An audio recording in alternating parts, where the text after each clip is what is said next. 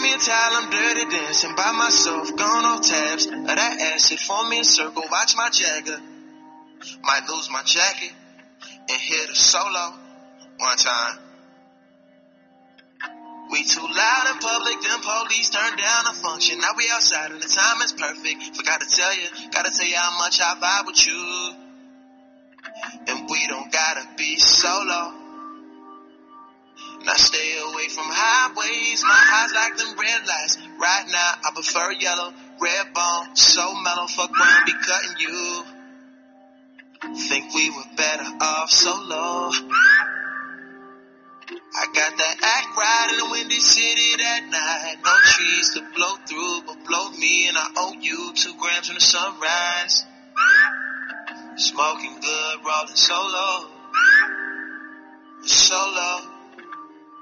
So love, so love, so love, so love, so love, so love, so love.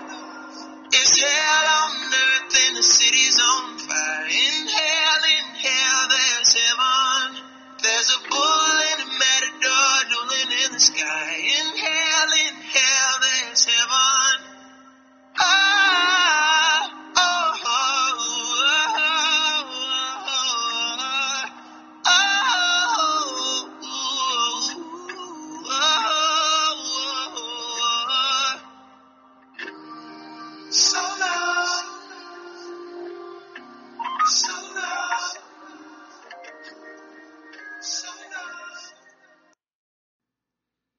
Welcome to this week's episode of the Hammer Time Podcast. I'm your host, Ethan Hammerman, talking with you every single week, or almost every single week, as we now know, about sports society and stuff. You can find this podcast on Playmaker Mentality, which until last week I didn't think was still active, but another new article went up last week. So I guess I guess they're still pumping out content. So you know what? You can find me on Playmaker Mentality, even though I don't really write for them anymore. But you can do that, and you can probably also find my work on Pat's Pulpit, where I'll be writing more this year, which I'm really excited about, and also uh, the UConn Report and UConn blog covering the Northeast best college football team. And you know their their season starts tomorrow when I'm recording this, and I'm probably not going to be watching that game, but I'll still be watching after the game and covering it for the blog, so it'll be fun. But anyway, also download in iTunes, rate, review, send around. There is so much shit to talk about this week. It's going to be really, really good. I have a great guest. He is Patriots fan, Iowa guy, the boniest of Romos. At Bony Romo on Twitter is with me. How are you doing? I'm doing good. How are you, Ethan? I'm doing great. I'm really excited to have you on the show. You know, I put out that APB, and for the record, I'm I'm also looking for more guests. I'm thinking once football season comes around, you know, we might have some repeat guests on because there's gonna be a lot of stuff to talk about, and we cover a lot of football on the show. But I'm also always looking for new people. So if you're interested in coming on, if you know someone who you think would be really good, who has a lot of stuff to say, let me know. Shoot me an at, uh, hit me in a DM, and we can get them on the show because I'm all about expanding the audience, getting lots of different people. So, anyway, my, my friend over here, uh, Bony Romo, who should I refer to you as Bony Romo for this podcast? By the way, No, no, please call me all Colin. right, I'm going to call you Colin because I just didn't want to do that without asking you. But my my friend Colin over here, we're gonna So many people just call me Boney, and I'm like, don't do that. That sounds so fucking stupid. But Yeah, no, it, it it does sound very stupid. Although, fun fact, this is very random, but I went to kindergarten through eighth grade with the kid whose dad had the famous show on Nickelodeon, which some of you may remember and some of you may not, called Weinerville. And uh, one of the characters on that show was a dinosaur named Boney. So that is that dinosaur. yeah, that is kind of that is kind of what I think of when I think of you. But anyway, we're gonna move on from that. That wonder this podcast is off to a great start. We're we're just going all guns blazing in this week, but you know what? Football season's around the corner. Like we're all amped. There's so much going on. There's so much to talk about. And to start, before we talk about this year, let's take a bit of a step back. Uh, just because I like to ask this of all my guests, how did you first fall in love with football? Um, I guess like I mean I've always been a huge sports fan. Um, but it was never really football. I mean, obviously, like growing up in Massachusetts, like the uh, the Patriots, like when I was I was what I'm 21 now, so I was like six when they started winning Super Bowls. Um, so it was hard to not like get interested in it just because because they were doing so well. Um, I would say I would I was really getting interested into it the point that like the rest of us on sort of like draft or football Twitter are. Um, sort of around the time that I graduated high school, went to college, um, and sort of ever since then, I that's why I took to to Twitter and stuff like that, and be able to argue with random people on the internet about it. And that's really all all we love to do. We just all love arguing with random people on the internet about everything because there's so much to argue about. And with football, there's there's also a lot of uh, of nuance to argue about too, and, and some people don't have the most nuanced takes, and I know that we're going to talk about that a little bit later. but so, as a Patriots fan growing up, who were some of your favorite players who you rooted for? I guess before you went to college. Um, I guess like any like the entire like early to mid 2000s defense is just like you can never replace that in my heart uh, Willie McGinest, Teddy Bruschi, Rodney Harrison, Ty Law, uh, Asante Samuel, Richard Seymour, all those guys, even like the earlier the earlier guys that were just sort of you only really remember them from like the 2000 team, uh, Ted Washington, guys like that. They just had so many like good players that played so many roles. Asante Samuel has a kid who's like a senior in high school now, which is one of the scarier he, things. He that, what? he goes to that superpower high school. I forget what the name of it in Florida, but he I think he's pretty highly recruited too. Yeah, I think he's really really good. But that's that's one of the scarier uh, kids of an athlete situations that's happening. That's a little bit it's a little bit too real for me. Uh, but as I said, you're now in Iowa, so you know you, you got that Big Ten football vibe, and we, we can touch a little bit on NCAA. But what's it like being an Iowa football fan?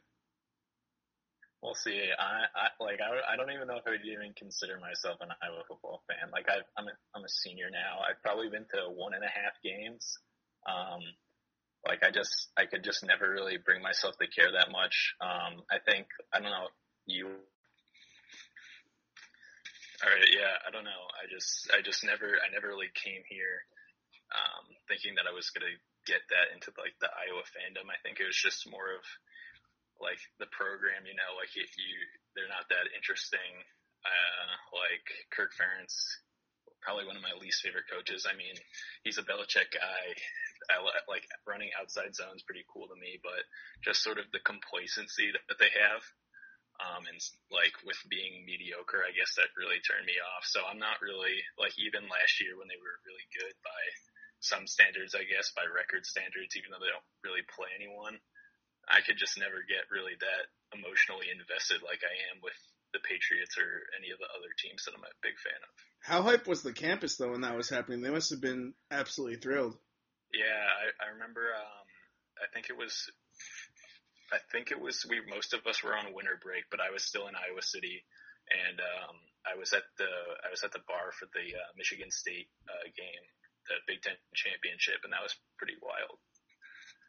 That's pretty cool. I remember that I used to work with a lot of Michigan State people, and um, they were very, very, very smug after that championship game. And then, thankfully, or maybe not thankfully for Yeah. Michigan State fan, a few months later they got embarrassed in the March Madness, and oh my god, that moment was just incredible.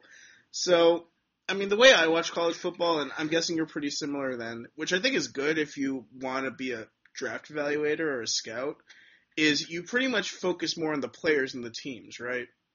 Yeah, I think I think, um, and especially for me, I'm a big X and O's guy. Like the schemes, like the coaches that I find more interesting are definitely the teams that I end up following more than I say um, Iowa, just because I go to school here, or even the other Big Ten teams. So, who are some coaches and teams that you particularly like following? Um, well, before it was uh, Baylor, but that's kind of RIP. Um, I think, I, I mean, they still have some guys um, at other schools who run the same system, the same offensive system, which I find super interesting. Um, Dino Babers, or I think that's how you pronounce it. He just accepted the job at Syracuse. Um, he did a super good job at Bowling Green, and he was the coach of uh, Jimmy G back at Eastern Illinois. Um, and then uh, their old offensive coordinator, uh, he is at Tulsa, I believe. So I think that offense is really interesting. I'm a huge Urban Meyer fan. Um, just especially how uh, his offense evolved since the Florida days and what it is now, and uh, how Tom Herman changed it a bit. I think that's really interesting. And uh, and then a lot of the Big 12 teams, you can kind of just lump them together with that same style of uh, air raid spread, I guess. So so you're all about the air raid spread. Yeah, I think. I mean, I think you like. Um, I think the like what Baylor runs is oh, I wouldn't really call it air raid. I think it's very different from that. Um, but I think a lot of the, those teams, like um, I think Oklahoma State runs a lot of interesting stuff. Um, yeah, even TCU to extent. I, I think they're a little less air raid and a little more uh, spread. And but I think a lot of what they do is very interesting. I think um, just the way. Uh, systematically and in like the structure of college football makes it a lot more um, scheme oriented and you can do a lot more creative things and uh, coach it's more about the coaches I guess and the players not that I mean anytime you play football it's going to be about the guys in the field but they just have more options um, especially just like there's a ton of dynamics that make it that way. You have bigger rosters um, the wider field the wider hashes. Yeah no that makes total sense to me. I'm excited to see Syracuse this year actually. I think of that game against Connecticut's going to be really fun to watch um, but yeah, I. So speaking from the evaluator perspective, uh, there's already been a lot of talk about who is going to be established as sort of next year's top prospects. And uh, how many prospects have you already watched? Uh, yeah, I think you might be asking the wrong guy here. Yeah. uh, I mean, I, I, it's just basically anyone who like watched last year um, that sort of stuck out that wasn't draft eligible. I had I had some notes. I know just me and Justice were watching some edge guys. Uh, Dawuane Smoot is a guy who really stuck out to me from Illinois. He's an edge guy. Uh, Charles Harris from Missouri. Um, obviously, everyone loves Tim Williams. There's some interesting safety prospects too. I collect a lot of uh, all 22 college film, so I've watched a bunch of um, Adams from LSU. I think he'll only be either a true junior or a redshirt sophomore or something. But um, yeah, there's there's a lot of interesting prospects. Yeah, and we'll get into draft prospects as the season goes on, as we did last year, uh, talking about a ton of different draft prospects. One take I did want to get from you though, because I know you don't. So even though you don't go to Iowa games, have you watched a decent amount of C.J. Beathard? Yeah, I mean, he's one guy that I, I definitely watched. I have I had their whole um, 2015 season of film, and so I, I think just the sort of the hype around him. I guess it's not crazy hype, but there's a lack of um, good senior QBs. It's basically him and Chad Kelly are the only one who are even getting talked about. Um, I think he had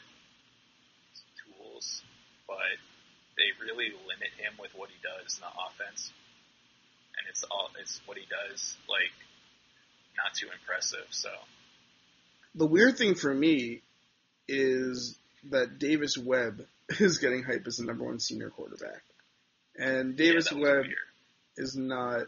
I don't think he's very good. I, I, mean, that was a bit of a surprise to me.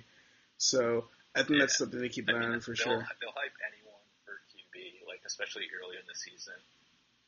Like any any tall white dude playing at a big school is basically going to be a first round pick at this point in the year. So let's move from the college ranks to the pro game because we are so close to football yes, season starting in earnest, and I am very excited. Even though we have to deal with Jimmy Garoppolo the first four games, who has not taken the step forward that I personally wanted him to this preseason, but that's okay. See, that's just a side interesting note. This is like the first real chance we get to see of someone from uh, like that Baylor style offense play in the pros. So that's that could be an interesting storyline. I know it kind of doesn't count because he's been able to sit for so long. Yeah, that's a really good point. And the the thing with Jimmy, without harping on him too much, and you could also give your two cents too, is that when the pocket is clean, he's really good. And he, he just when he's able to make his progressions, go through the motions, and make throws, he's very good. The issue is that that's not going to happen that often at the NFL. And if he feels pressure, although I think he's gotten a little bit better since last year, there's still too many times where he runs backwards. And that's just not good for a quarterback to do. Now, one good thing about him is that he's hard to sack because he's a he's huge. Like people don't realize how large Garoppolo is, and he's really strong. Uh, I think the Patriots coaches were saying that he takes to workouts like a linebacker, and that they love that about him. So I I'm not as optimistic about him as I was earlier. I still think that they if they make it out two and two through those first four games, I'll be totally fine. But I, I did want to see a little bit more poise from Jimmy. Yeah, I mean, I think I didn't hate it as much as some people did, as far as what he did in the preseason. But it's definitely he's not like where you would think. Uh, a second round quarterback after a couple years would be. But then again, he hasn't played. Um, I think, yeah, getting the ball out quick is just going to be the key for him. Hitting that seam, I mean, I think he showed good velocity, and so hopefully, just he'll be able to work the middle of the field with Gronk and Bennett and guys like that. I think the offense is going to be the, the best we've seen since maybe 2011. Once Brady comes back, of course, so at least he has those weapons to work with and the defense is also very good. The Patriots yeah, defense is, is phenomenal. So we can quickly just do a run around. I guess we'll go division by division. We'll start with the AFC East. Uh, just in terms of things you've seen this preseason and what you think of these teams in general. So what do you think of the AFC East? Um, I mean, like always, it's sort of like the Patriots and then a clusterfuck of whoever's left. I, uh, I guess we can start with Miami. I I really like Gase. I mean, everything he's done so far in the NFL has been really good. Um, but I don't think that Miami roster is all too good. DeVante Parker seems like he's at this point a bust. I mean, he only had one year, but Gase isn't too high on him from what that article uh, Stoner was tweeting about. Um, and just that offensive line isn't that good. Landry's just a piece. He's not a game changer. They lost Lamar Miller. Yeah, I mean they're pretty rough. Like I think in general in that division, um, I mean, and I was listening to Bill Simmons' podcast today, and they're low on the Jets and the Bills, like surprisingly low on them. I think the Jets are really well put together, but they still don't have a great quarterback. Uh, that's yeah. going to be their limiting factor, but I still think that they're by far the second best team in the division. Uh, I, I, I, definitely agree with that. I do wonder, like, I mean, Tyrod Taylor. I know that we really like him. I'm. What did you think of that contract extension? I mean, I think you kind of like as far as the extension goes. I think it's fine for both sides. I mean, are they really going to be able to find someone better than Tyrod? That's probably unlikely. I do think people stand for him a bit too much. I mean, like, I, I remember the game against uh, the Pats that really stuck out. He got sacked like a million times because he holds the ball forever. And I think that's sort of something that like flies under the radar. I think Albright tweeted a stat that he he held the ball the longest out of any quarterback in the whole league last year. I don't think he's a uh, like franchise quarterback. I think he's definitely you have to take him because you can't find something better. But it's not like a Rex Ryan offense backed by Tyrod Taylor is going to be really all that threatening anytime soon. Yeah, I've given up my, my, my pseudo standing for EJ Manuel in Buffalo. Although I still think he got a pretty rough deal, but he's just not very good. Uh, but I mean, someone said on the podcast though, and I was thinking about this when uh, I think it was House on the Simmons podcast who said it, that Rex Ryan first coach fired. Which yeah, I mean that's a that's an easy bet in my opinion. If not for him being just like their team being very bad, but it, if they're bad because he makes it a clusterfuck and everyone's getting suspended. Yeah, I, I think that I mean, in my opinion, the way the division goes is Patriots, Jets, Bills, and Dolphins. The Bills have so many good players. Like, I just can't see them being too terrible, although I know that Yeah. famous last words. Like, LeSean McCoy is, he's really poised to have a very good season. I know that Sammy Watkins is a bit of a divisive player, but I personally think he's pretty good. So, yeah, I think he's good. I I think he's gotten some bad luck in terms of injuries, but I think he's pretty good. And Charles Clay is someone who has looked really good in the preseason, which I think does matter. And uh, the defense is a little bit overrated. The Patriots are they're going to miss Dareus, I believe, which is very lucky for them. But I, there's something missing from that team, and I'm not sure what it is. Because I feel like intuitively they should have all the pieces to contend, and yet something is holding them back. And it might it might be the coach. It might be that Rex is not the type of coach who is good at at elevating the team to the level where they need to be. I mean, you look at what Bowles did in New York, and granted, Bowles had a ton of talent around him, but even though I, I think some, I think Kean might have tweeted out that Bowles, uh, what, why not fire Bowles? The Jets are bad this year, and people criticize that a little bit. But Yeah, that's a really dumb tweet. but Bowles is Bowles is great. Like he he was able to take their talent and get the most out of them, and I'm not sure that um, Ryan's that kind of guy. For the Dolphins, Gase, great offensive mind. I think it's always really important to remember that there's a difference between being a coordinator and a coach. Um, I, I'm going to be interested to see how he deals with South Beach players. Because that's something that every Miami coach has to deal with, and Joe Philbin did not do a very good job. So, Yeah, I think I tweeted this to Stoner. Like, there's a di- there's like even you can be a really good coach, but there's still going to be a point where you're the first time head coach and you really are probably going to have to fail and get your feet wet before you become what you can be and reach your potential. So, I don't I wouldn't expect anything crazy out of Miami this season. We'll see, though. I think that he could do some fun things with that offense. And I was high on DeVante Parker coming out. It does sound like he's not doing pretty well over there. Hopefully, he, he finds his way. I think also uh, they have a quarterback problem. And I mean, this guy Ryan Tannehill gets so many second chances. It's crazy Yeah. to me. I'm This not- is this is make or break Ryan year for him, in my opinion. What? It was like what last? I'm a noted Ryan Tannehill hater. Like last summer, I think, or maybe the summer before, people were propping him up as like about to take the next step to be like an upper echelon quarterback. And it's just he's not that guy. Like to me, he's just another guy like Tyrod Taylor, where he's not. It's not like you're gonna say, all right, we need a new quarterback, but he's not really doing doing it for you either. All right, so moving on to the AFC North, um, just quickly overviewing all of the different divisions. This is an interesting one to me, and this was also brought up on someone's podcast. I don't remember whose about how awful Ozzie Newsome has drafted over the past few years. Uh, that Ravens team might be worse than the Browns, and that Browns team is pretty bad. Yeah, I mean, they have no one on that roster that's really good, and especially no young talent. I that. I think. Sully actually said this. This was Sully. I don't give him credit. Yeah, Sully and Stoner were both talking about this. Um, but yeah, they just have no no young talent. The offense is brutally bad. I like. I think Harbaugh is just like one of the more overrated coaches at this point.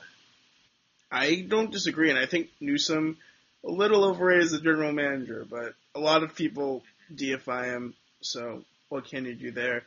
Uh, you got the Steelers and the Bengals at the top.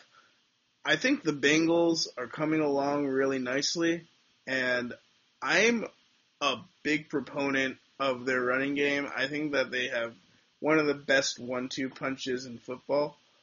Um, Steelers are when the Steelers are on point, that is the most explosive offense in the league. I do think they're to have some issues finding out how to fill Martavis Bryant's role, but in terms of which one of those teams wins, I tend to side with the Steelers, funnily enough, because I do think that on their day they can make the turnovers necessary to be able to beat the Bengals. But those games are going to be fun this year for sure. Yeah, I think I lean more towards uh, Cincinnati, as, at least as far as who do I think the better team overall be. Um, just because I like by the end of the season, I'm not sure if you can really rely on that Steelers defense, which still is just pretty mediocre outside a couple players. Like they did, like Bud Dupree, Jarvis Jones, no pass rush. Cameron Heyward and Shazier are pretty good, but outside that, not really much, and you can't really rely on Big Ben to stay healthy. Yeah, it stinks. I, uh, I'm still mourning over Teddy, and we'll get to Teddy in a couple of minutes. But quarterback injuries are the worst. Yeah, and I also think um, that just that defense, you know, like I would like if the Pats played the Steelers in the playoffs, I would just have no no problem thinking we could score thirty something on them, and even if they scored on us a lot, I don't think it would be that. So moving on to the AFC South, which might be the worst of. You know what? I think we can say pretty categorically it is the worst division in football. And I thought it was going to be better this year, but looking at the preseason, I I don't know if that's the case. Uh, the Jaguars just look not good. I yeah, did not expect them to look this bad, and I think that this is the point. I have a theory with coaches. Most good coaches make the playoffs in three years, maybe four in very extenuating circumstances. Bradley has to go if he doesn't make the playoffs this year, and I'm hoping that the Jaguars are smart enough to see that because this team has a lot of talent and they've spent a lot of money and now it's been four years and they still can't beat the Texans or the Colts. I mean, I, I heard the Andrew Luck Matt Stafford comparisons recently, and I'm not sure I totally agree with them, but Andrew Luck is still not very good. And that, I mean, Andrew Luck is very good, but the team around him is not super good. And the Jaguars are good enough to get after Andrew Luck or at least confuse Andrew Luck and beat him. Like they should be good enough to do that. Now, the Texans, I'm actually surprisingly higher on Brock Osweiler than many other people. I think for a fantasy quarterback, he could have a really good year. I know I'm going in some fancy drafts and I'm picking Osweiler because he's going to be throwing to these amazing playmakers. And I think Lamar Miller is going to help that team out a lot. And I think Bill O'Brien's a pretty good coach. So I'm definitely on the Texans are the best team in the division train. And I'm hoping the Titans will end up getting there some point. I think that the Titans actually, if I want, if I was going to make a really bold prediction, and I don't, don't necessarily think this is true, but it wouldn't surprise me. It would not shock me at all if the Titans have a better record than the Jaguars this year. It wouldn't surprise me if the Colts had the worst record in the division. That too. The Colts are yeah, I think, not good. I think that it's just sort of like you have four teams that all are around the same level. Um, I agree that Jacksonville needs to fire uh, what's his face. Those Pete Carroll assistants are just not good coaches. They have too much talent to be wasting it away, especially with those new uh, young like draftees like Ramsey and Jack, and even uh, Hurns and Robinson and Bortles are still super young. I think it sucks that they missed out on uh, getting Gase because I think Gase with those three guys on offense would have been amazing. Um, t- I, I agree with you about Osweiler. Um, I think he like Bill O'Brien. I think is one of the best offensive and QB coaches in the NFL, maybe in all of football. So he's pretty much in the best situation possible. And uh, they, their defense still has a bunch of players they have an amazing offensive skill position group. It's hard to see them not being the best team in the in the division. And then you have the Titans who are promising, but still probably don't have a good enough roster or a good enough head coach to really be threatening to uh, the Texans. Resigning Mike Mularkey was the worst decision yeah. ever. I, I have no idea why they did that. I like their pieces though. I really like their running game, and I, I don't know. There's something about that Titans offense that makes me think that they could be tougher than people give them credit for because they have all the pieces. They have a they have like a some reasonable offensive linemen. Like even Jack Conklin, I've watched him preseason games and he's looked better than I thought he was going to look. And they're not putting a ton of pressure on him. He's playing opposite Lewan. Lewan is better, so that helps to compensate. But I mean, they have Mariota. They have two good running backs. Their receivers are a little light, but I mean, with the Patriots, like their number one receiver to me is Delanie Walker. He's their best receiving weapon. And then you have Tajaé and you have Rishard Matthews and Kendall Wright's going to fill in as well. So I, I don't know. I kind of like what the Titans could do against certain teams. Now, I don't think that they're going to be amazing next year, but I don't know. I'm a little more optimistic than some seem to be.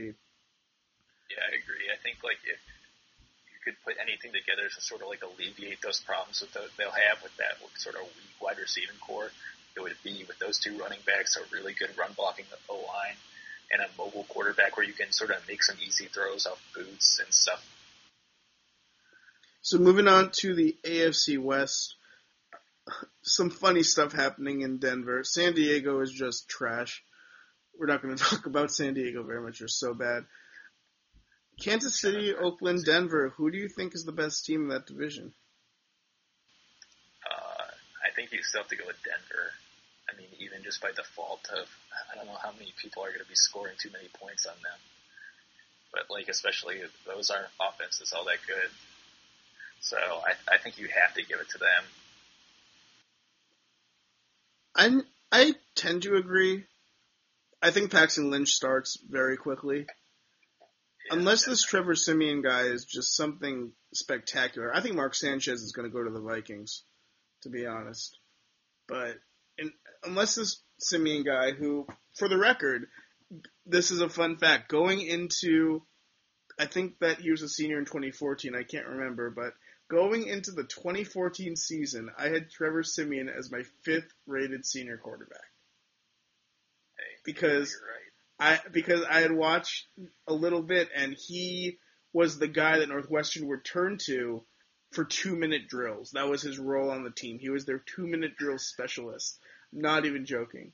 Because they had Kain Colter at the time, who then became a receiver on the Vikings, and now I think he might work at Goldman Sachs. I don't even know if he's still in the league anymore.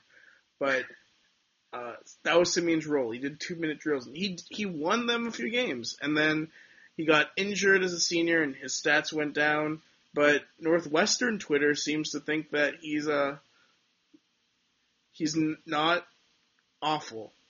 Although I will say Roger Sherman from SB Nation wrote that at his time at Northwestern, Trevor Siemian was the fourth best quarterback that he saw, which is not exactly a rousing endorsement considering the history of Northwestern quarterbacks. Um, I think Kansas City has a shot at passing Denver because that defense is really good, and Alex Smith, I'll give him a little bit of credit where it's due. He's better than I thought he was going to be, and if they have Jamaal Charles, like they can beat anyone, I think. So I might actually lean Kansas City number one, but I know they'll they'll, they'll chief it up somehow. They'll screw it up. Yeah, I mean, I don't know if they'll be healthy enough on defense um, just to start the year. I I'm not sure when they're getting Justin Houston back, but I, I just don't think they're scary enough on offense either. Like Andy Reid and Alex Smith are definitely a, like the ideal pairing, but um, still, I don't think they really have too many playmakers at wide receiver. More of like Maclin and um, who is it, the Georgia kid? Conley. Yeah, um, like those guys are more pieces. Like if you have just too many of those guys, you don't have someone dynamic, and it's not like Alex Smith is Tom Brady going to be throwing them open all the time. And like Charles, God bless his soul, but he's another guy you can't really rely on him being there when you go for a playoff run. Yeah, and then with the Raiders, I still think that they're a year away, and I think the defense is good, but Derek Carr got a little bit overrated last year. The thing with Derek Carr to me is he's he's very very good, and I think that he has a chance. Like I, I will own up to my evaluation. I think I overestimated or underestimated um, his decision making ability, and it's gotten better. You saw the game slow down for him a bit as a rookie when he beat San Francisco, that was sort of the moment for me when I saw Derek Carr stop having the gears turn around in his head when he beat the Niners. Um, but then halfway through last year, he beat up on really, really easy defenses early in the year, and then later in the year, against tougher teams, he just did not look as good. And so I think with Carr, he needs a little bit more time just to get there. But I think eventually, I mean, the Raiders are definitely on the up and up, and, and Jack Del Rio has done a phenomenal job as coach there. I'm just not all in on Carr just yet. But I, at the same time, like I'm I'm getting to the point where I put my money on him, but I still think he he needs some help diagnosing defenses a little better.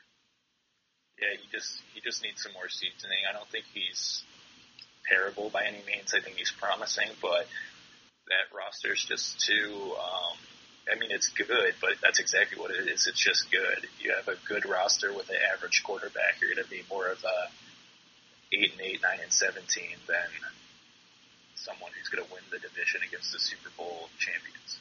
I do expect those three teams to beat each other up in the West, though. Wouldn't shock me if they're all 500 against each other. And in that case, I mean, it might bode well for Oakland because they would have the weaker out of conference schedule and other games. So Oakland has a shot, but we'll see what happens there. Moving to the NFC, we'll start with the East. Ugh, it's it doesn't look great. I think Washington's the prohibitive favorite, and I don't even like Kirk Cousins all that much, but their defense is really good. I'm actually, you know what? I, I Dallas was my favorite, but now with Romo out, and I think Dak is good, but also Dak hasn't faced actual defenses yet. He's only really faced like simple, pretty simplistic defenses, and I'm curious to see how he's going to adjust to that. So, what what do you think about Dak and Dallas? Um, I think he is definitely like one of the more interesting quarterbacks you could put in that situation just because, I mean, realistically, you think, all right, now they're just going to put eight in the box every play and make them beat you. But he does give them sort of that read uh, option ability that can limit them, the, how many they can put in the box, or not put in the box, but he's reading a guy, so that takes a number away. And you have a guy like Dez on the outside who will definitely burn you over the top if he can stay healthy again. Um, but I, I think they're the, definitely the most interesting team and the team with the most potential. But that's this really just a crapshoot division. My my thing with Dak is in college I never saw him, and this is something that I I I do take into consideration when I'm looking at quarterbacks. When Dak faced really tough teams, I didn't always see him step up to the occasion. Uh, Granted, part of that was because he was overmatched. Like I remember the Alabama game when they were undefeated a couple of years ago, or close undefeated, and they were just kind of overmatched. And he was trying his best throwing to De'Runnya Wilson, but De'Runnya Wilson ended up not being very good. Um, but I, he just made some questionable decisions, and I, I wasn't entirely buying that he could get away with doing that at the next level, or that he had the temperament to to be a lead quarterback at the next level. Now, granted I do think that the offense is perfectly built for him to succeed, kind of like in Minnesota, where you have a line, you have a really, really good running back in Zeke Elliott who's going to be a stud, and you you have a lot of weapons that he can distribute the ball to. Uh, to be honest, I'm just still not sure about that defense. It scares me a little yeah. bit, and Washington Kirk Cousins did a good enough job last year to lead them to the playoffs, and I don't see any reason, considering the weapons he has, why he'd be worse this year, unless he just regresses massively, which he totally could because he is a massive regression candidate. But that defense also is, is very good, and I believe in McCloughan, so that's why I have them a little bit higher. The Giants, it got a little bit better. I think Janoris Jenkins is overrated, so I don't necessarily buy that signing. What? Same with yeah. Fun Madden team. I beat Ben a ton playing with yeah. them in Madden, but um, not the best real life team. Although I think Odell could end up having a pretty good year. And that running game is weird too. It wouldn't shock me if Paul Perkins ends up starting for them by the end of the season yeah, because he's their best running back in my opinion. Stable. He's he's their best running back in my opinion. So we'll see what happens there. and then the Eagles are just um, there's a lot of shit going on there, and they're just not going to be very good this year. They they might be screwed for a while, actually. Yeah, that roster is probably the worst out of all of those teams, which is saying something. I think the Giants could be interesting as well. I mean, that defense is going to be bad, and they'll have to put up a lot of points, but they could definitely do it with um, OBJ and uh, Sterling Shepard and Manning. Totally. NFC North, this decision became, I mean, this division became a little bit less interesting uh, recently because of Teddy's injury, which I'm still very sad about. Um,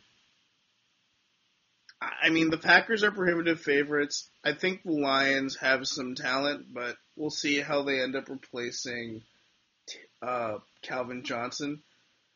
On defense, I, I kind of like what they have, but um, we'll see what ends up happening on offense. And Stafford is so inconsistent that you never know what he's going to end up doing.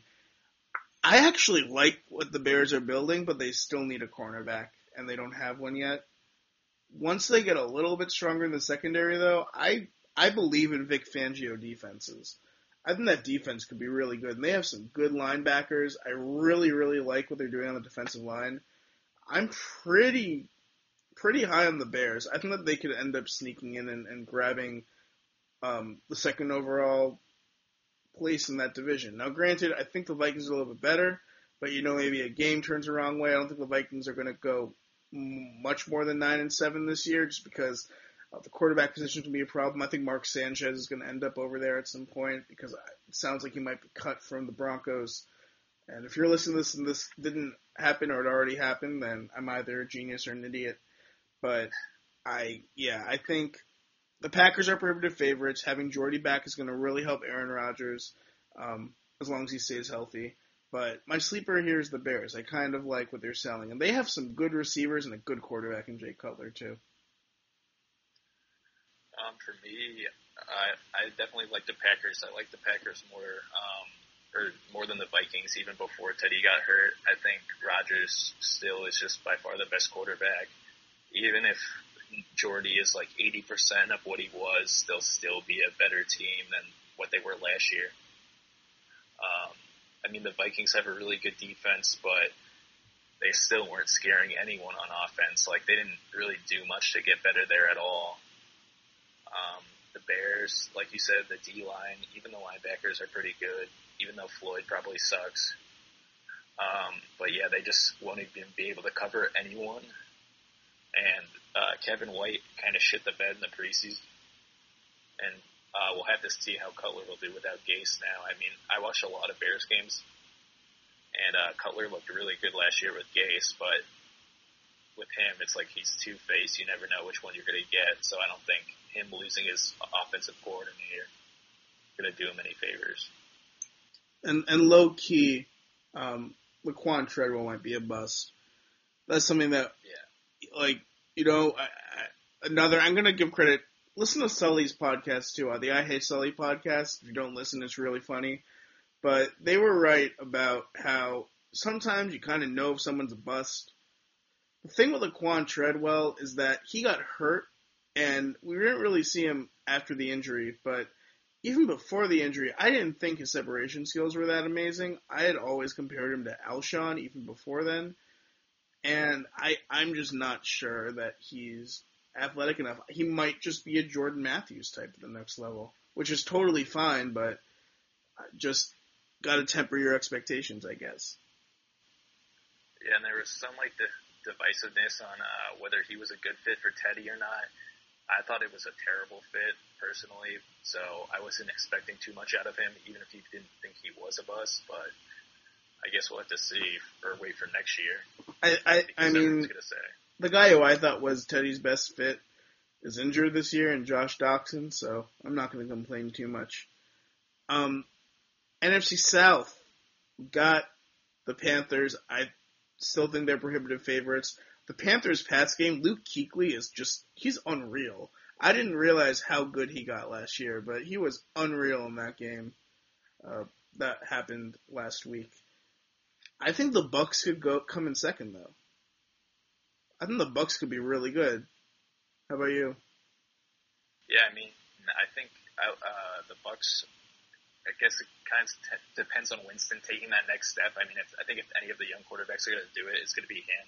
They definitely have the weapons down there with um, Evans, ASJ, uh, Vincent Jackson. But like you said, it sort of runs through the Panthers. I think they're sort of a team uh, like um, Denver, where even if their offense shits the bed somehow, like that defense is just going to be too tough regardless and they have a bunch of. I mean, I think Funchess looked really good this preseason.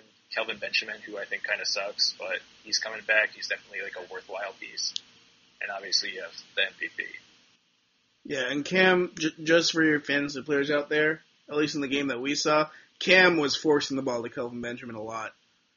So just keep that in mind. I really like Tampa. I'm I'm very bullish on them. I, I maybe their defense has some issues, but Vernon Hargreaves has looked absolutely incredible, and I thought he was the most pro-ready cornerback in this class. Um, I was just scared about. I'm I, he might be at his ceiling right now, but that might be fine if he can be a really good playmaking cornerback. I'm I would consider uh, all of their defensive players really pretty good. I mean, they need a little bit of help, I guess, in the back end, but I think their defense is good enough and then on offense, um, Jameis looks great, and Mike Evans and Jameis are going to break some records together. At least they say they are. And then on the other side of the ledger, you have the Saints and the Falcons.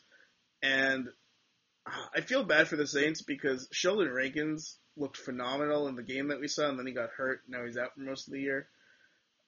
Brees is still Brees, and I could see Cooks and Michael Thomas doing some nice things. I just don't believe in that defense. I just don't think they're very good. And Delvin Breaux's really nice, and they have a couple other pieces, but I'm still not 100% sure that they're going to end up being able to, to cover. Vonn Bell had some moments this preseason that made me shake my head a little bit, and it sounds like he might be getting a lot of playing time, so I'll have to keep an eye on that. And then the Falcons, uh, they're just not very good. Matt Ryan's got to go. Uh, yeah, they're just not a very good team. I, that's pretty much all I say about the Falcons. I'm like Yeah. thinking in my head of of what trade they can make to make their team better, and I don't think that there is one because it's all quarterback. Yeah, they're they're really bad. I mean, I think they're not even worth talking about really. Like their only good player is Julio, basically. Uh, that running back, he had a good season last year, but I wouldn't bet on him reproducing that. I think the Saints are uh, super interesting as far as fantasy goes, but uh, they're not really a threat to do anything in the division. That defense is too bad, and I think they'll take a bit to put the offensive pieces together.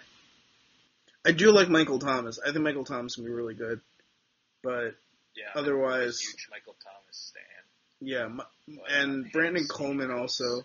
Like that offense could be fun. They could put up some points and be a little bit better than expected, but we'll see. I think that there's a good chance the Falcons come in last in that division, though, which would would be entertaining to watch. It'll be entertaining to see some reactions to that. So NFC West, and of course the big story this week has been the Colin Kaepernick not standing up for the national anthem. Uh, I have a very muted take on this, but I'm interested to hear if you have any thoughts on it. I mean, it's hard to say anything that hasn't been said. I think um, Pablo Torre's tweet that went viral sort of summed it up best. That sort of like Kaepernick's just critiquing America, and and like everyone's booing him, and uh, while they're praising Trump for critiquing America. I mean, obviously, it's just like weeding out people who are racist and problematic and shit like that. I will say that it's sort of tiring to see everyone quote tweeting any person who disagrees with it, trying to like show how stupid they are. I think we get it already. Yeah, and, and in case you didn't know, listeners, where sports, society, and stuff are all sort of blending together this week because there's a lot to talk about, and we, we wanted to make sure we fit it all in. I have a couple of takes about Kaepernick, um, not necessarily about the actual act of him sitting during the national anthem, because I think, I mean, it's it's a speech thing. I personally stand for the national anthem, but I'm I don't necessarily I don't really have a take about that. That's not my area of expertise. Um, my my couple of takes though. One is that I think that the pearl clutching from people who are like he disrespected the troops is stupid and it's not productive and needs to stop because it just it's a waste of time and it isn't true. So that's my one take there. My other take is that the reason why people are so hard on Kaepernick is because they didn't like him when he won when he made the Super Bowl because of all of the shit that came out about him back then when he was in Miami and when he was when there people were writing shit about his tattoos. All of that is leading up to this, and it's either coded racism in some ways, or it's just this is a guy that we've never liked, and now's our chance to pounce on him. That is exactly why this has become a perfect storm. Like if this was a more minor player, I don't think anyone would care. Heck, even Gabby Douglas didn't put her hand on her heart, and Twitter was mad for a day, and then after that, no one cared. But there's like there's so many aspects about this that sort of like elevates it to this like crazy status of being a topic of Twitter and media for like multiple days, which almost never happens. I mean, you have Chip Kelly as the head coach, and we know all the problems uh, he had with the media and race and stuff like that in Philadelphia. You have the fact that he is uh, biracial. You have the fact that he had two white adoptive parents. There's just a lot of things to sort of elevate this to this really gross level of uh, people being racist or using coded racism. Yeah, and and it's I don't even think that like like I, I don't think that it's necessarily being explicitly racist, like the people who are saying things that are criticizing Kaepernick, but I think that the racism that happened earlier to Kaepernick when columnists were writing articles about his tattoos and whatnot is contributing now to the outrage that he's facing. And I mean, I don't think another team is going to sign him. It would surprise me if one did. There was an article today that Mike Freeman wrote that said that he's the most hated man in NFL locker rooms since Rae Carruth, who, if you don't remember, he put a hit out on his pregnant wife.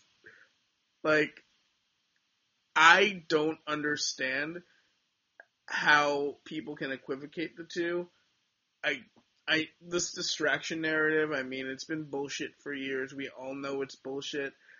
I personally, I think that Colin Kaepernick has regressed as a player a little bit, but he still has a lot to offer a team. And if if you like, in my opinion, if the Vikings were choosing between Colin Kaepernick and Mark Sanchez, you have to choose Colin Kaepernick. But I don't think they're going to do that. I think they're going to choose Mark Sanchez, and we'll see if Zimmer proves me wrong because I like Zimmer. So. Yeah, I, I was saying this to a few people, like that the only only reason that when, like may he may possibly overcome this is because he was a quarterback and a good quarterback at one point, and so like teams might get so desperate they like obviously I think the main reason people don't want to sign him is the media backlash and the fan backlash they'll get from all their stupid fans. But um, maybe he might be good enough for people think they can pull that good that was once there out of him to um, sign him and give him a chance. I think the Vikings have the perfect opportunity to do that. And if it's not them, he might be out of the league.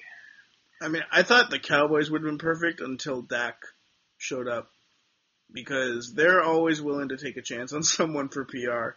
I don't think that they, and it could be bad PR. I mean, the team that signed Greg Hardy, so I will see what happens with him. I think that for the most part, other than I agree with you on people quote tweeting people who disagree. I think it gets really old, um, really, really, really quickly. I have found it fascinating how many players, to a person, have come out against him, which I think also plays into the narrative that he's not very well liked, and also that these players do not feel like they can speak out on these issues or else they're going to get in trouble. Um, Yeah. which was really fascinating to me to see. Like even Jimmy Garoppolo's comment on it, which I actually thought was a pretty benign comment. I think he did a good job of not sounding too insensitive, um, but still coming out against it. Like, Yeah. it- like we had a lot of players saying like we agree at just the wrong time. There's a whole bunch of shit about the national anthem and why we sing it at games, and I, that's going to be for another podcast or maybe just another article. But yeah, I just I I hope that he ends up coming out from this unscathed because I think it would be a shame if his career ended like this, uh, and that's how I remember him. But we'll we'll see. I mean, I don't think he's going to stay in San Francisco, but maybe Chip will end up surprising us. So, I think we we covered football pretty heavily, although we didn't really even pick who was going to win that division. Do you have the Cardinals or the Seahawks? Um, I'd probably go with the Seahawks. I think Russell Wilson's probably at this point the best quarterback in football. I mean, he played like it the second half for sure. That defense is still good. They, Tyler Lockett's about to take the next step and probably, in my opinion, be their number one wide receiver. Um, so it's really all looking up there. I would agree with that. I actually also have the Seahawks ha- like like a game above the Cardinals. It's very close. Um, the Cardinals defense is, I think, a little bit better. I think the Seahawks defense is slightly overrated, but Russell Wilson is the best quarterback in football right now. So I can't really disagree too much there. The Rams are going to be so trash, so they're not even worth talking about. Um, so we covered all the NFL teams. We have a couple of minutes left. I think that um, we're going to talk a little bit about bad tweets. So you you are a, a critic of bad tweets. So what tweets in your mind are bad? Okay, well, he, I'm not I'm not sure about bad tweets, but he, because it's blowing up my phone as we do this, have some fucking Twitter etiquette and untag people from conversations. Please untag people. Just don't do it. We, we, we, I don't need to see your responses to every single thing when you're talking to somebody else. It gets a little bit old. I mean, I, we don't need to talk about bad tweeters, honestly. I think that, uh, t- this week's episode of Bad Tweeters were people who were clutching pearls over Colin Kaepernick because it was just old and over dramatic. So just don't do that. But to end it, If you send it, what? if you send a bad tweet, someone someone's probably screenshotting it or linking it in like a group group chat or group DM or something like that. Yeah, just no, no. Twitter is forever. You can't, you can delete the tweet, but it'll never actually really be deleted.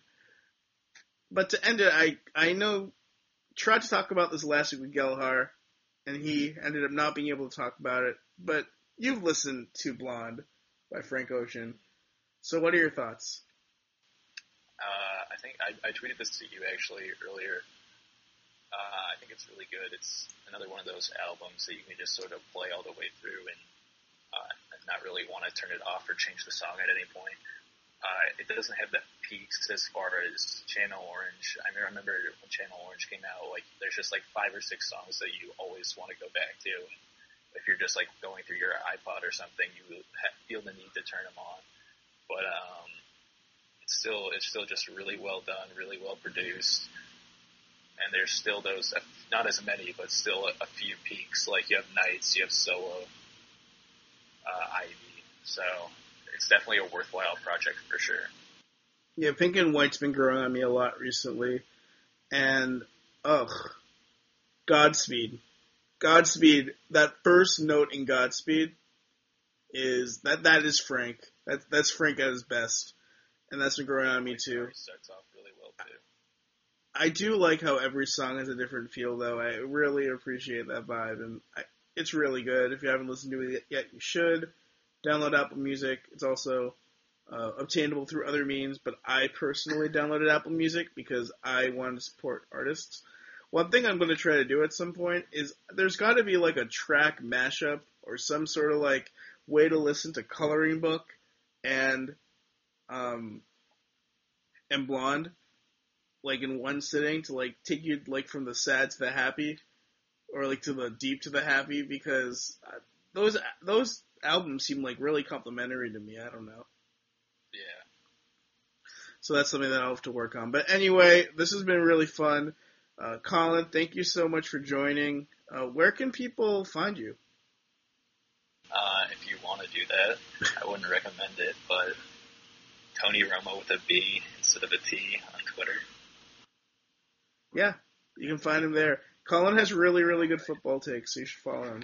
Like he's one of one of my more um I, I like talking to him more than most football people on Twitter. So I would definitely recommend giving him a follow or at least talking some football with him.